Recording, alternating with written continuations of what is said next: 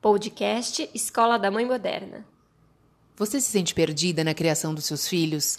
Cansada de tentar seguir as milhares de técnicas milagrosas que você vê na internet? Então esse podcast é para você.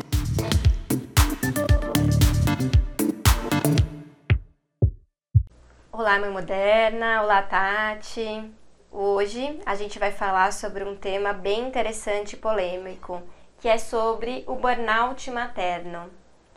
Me conta um pouco, Tati, o que, que a gente vai aprontar hoje aqui nesse podcast? Nossa, eu tô craque para falar sobre burnout materno, porque realmente não vou dizer que eu, que eu já tive um ou quase à beira de um, mas não é. Quem é mãe sabe, a gente é que realmente esse burnout é uma nomenclatura que veio de, do mundo corporativo, né, que realmente alguns executivos e executivas de fato chegam a entrar nesse nesse momento burnout, que é quando você surta de vez, mas isso realmente está sendo utilizado para a maternidade porque relata muito o que a gente sente no dia a dia. Não parece, porque aparentemente para quem está de fora é tranquilo, no sentido, ah, são crianças, enfim, é o dia a dia, são uh, tarefas que a gente tem que cumprir, mas na realidade, para quem está ali inserido dentro do contexto da rotina, dos comportamentos das crianças que se repetem, dos testes que elas nos fazem todos os dias. Então, hoje, realmente, esse assunto é muito pertinente para para a maioria das, das mães, eu posso garantir. Sim, e, e, é um tema importante da gente discutir, Tati, porque é, o burnout, que é essa síndrome do esgotamento, ela não começa na sua potência máxima. Ela vai dando alguns sinais que a gente precisa ficar atenta e principalmente as pessoas que estão ao redor também ter essa informação para poder ajudar essa mãe que muitas vezes não consegue observar que está chegando no limite. Então tem algumas coisas que eu acho legal a gente discutir, que eu vou trazer aqui para as mães refletirem, que geralmente ela começa da seguinte forma: uma necessidade de se afirmar e provar que é sempre capaz. Então começa com essa coisa de precisar, não, eu dou conta, eu vou dar conta, eu sou capaz.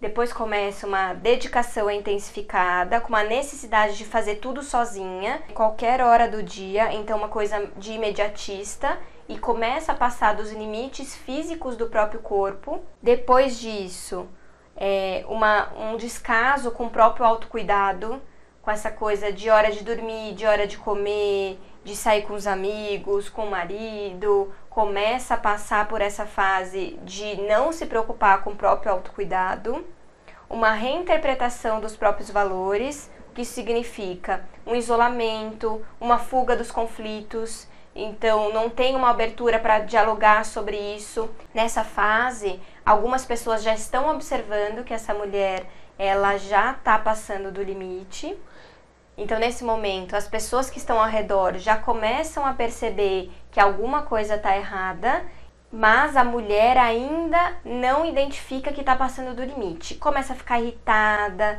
começa a se sentir desvalorizada, principalmente com aquela sensação de que é, eu não preciso pedir ajuda. As pessoas estão perguntando se está tudo bem, eu vou dizer não porque eu acho que a pessoa precisa perceber, precisa tomar uma atitude, eu, e é um, é um meio do caminho que começa a ter um sinal de alerta. E não é só isso, acho que o primeiro sintoma é uma exaustão física, que aí é mais difícil de você entender, porque a princípio você fala, ah, tô cansada, eu tô sobrecarregada, e quando você fala nas pessoas pedirem ajuda, o que eu noto, antes assim, algumas pessoas até perguntam se querem ajuda, mas tem muito, principalmente as pessoas mais próximas, falam: mas você está muito estressada, você está muito sem paciência com as crianças, você está muito sem paciência com seu marido.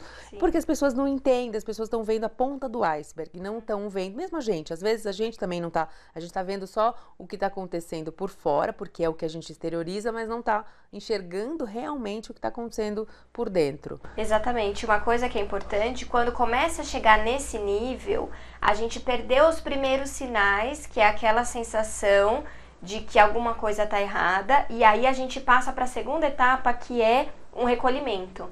A mulher acaba ficando cada vez mais fechada, começa a ter um humor mais deprimido, tem uma sensação de vazio interior muito grande, uma sensação de que nada completa.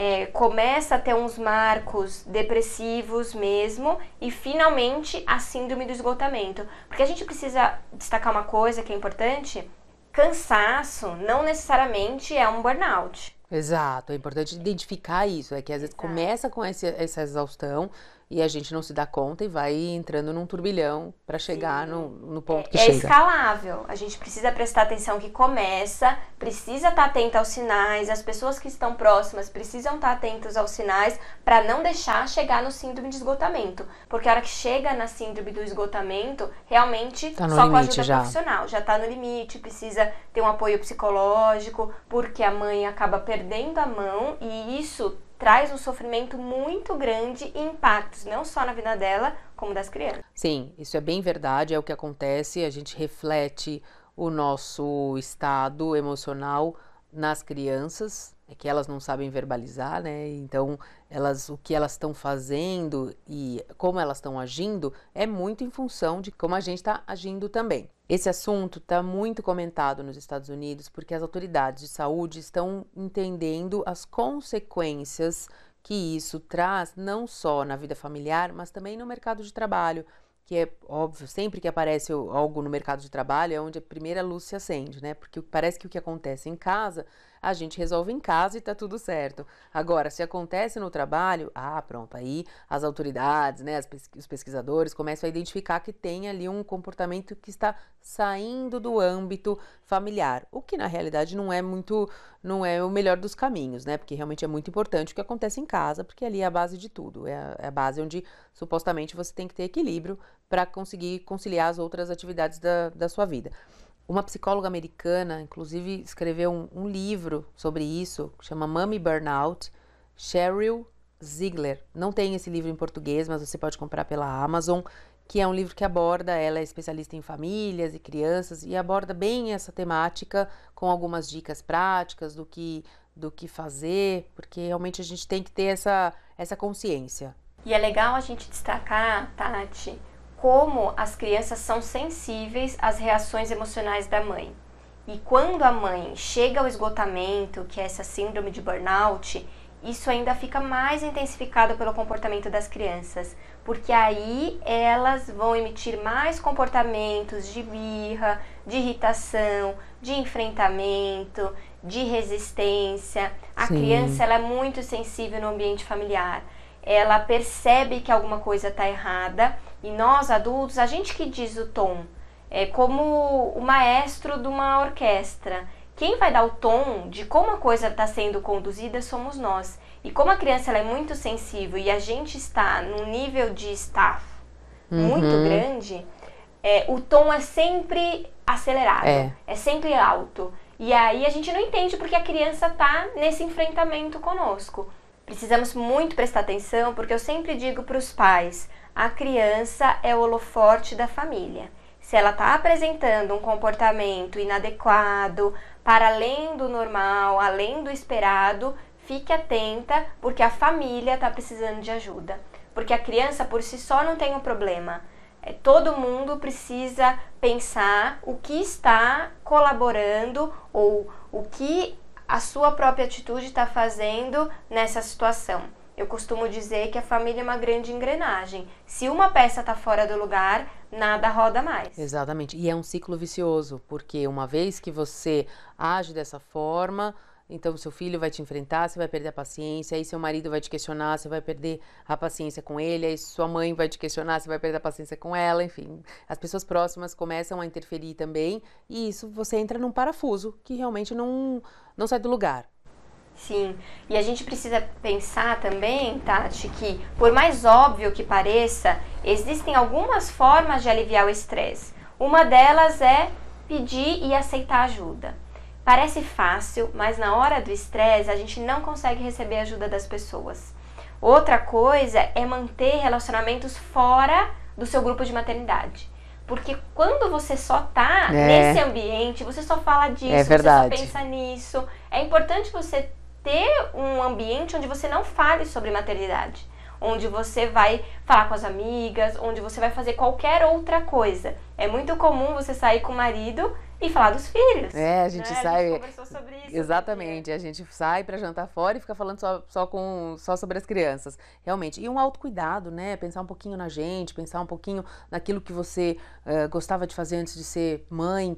É tão comum a gente deixar de lado coisas que a gente gostava. Eu, por exemplo, adoro ir ao cinema, é uma coisa que me faz super bem, que eu gostava muito de ir, mas que na minha rotina do dia a dia fica complicado. Então, quando eu consigo dar uma escapadinha, para mim é um, é um alívio, é um momento de resgatar aquilo que eu realmente gostava, a minha essência. Então, procurem fazer isso, procurem achar atividades que te façam bem, para que você saia dessa da rotina e desligue um pouquinho da se desconecte da, da família. É fundamental a gente reservar um tempo pra gente. E sozinho mesmo, às vezes não só um tempo com o marido, com as amigas, mas um tempo nosso.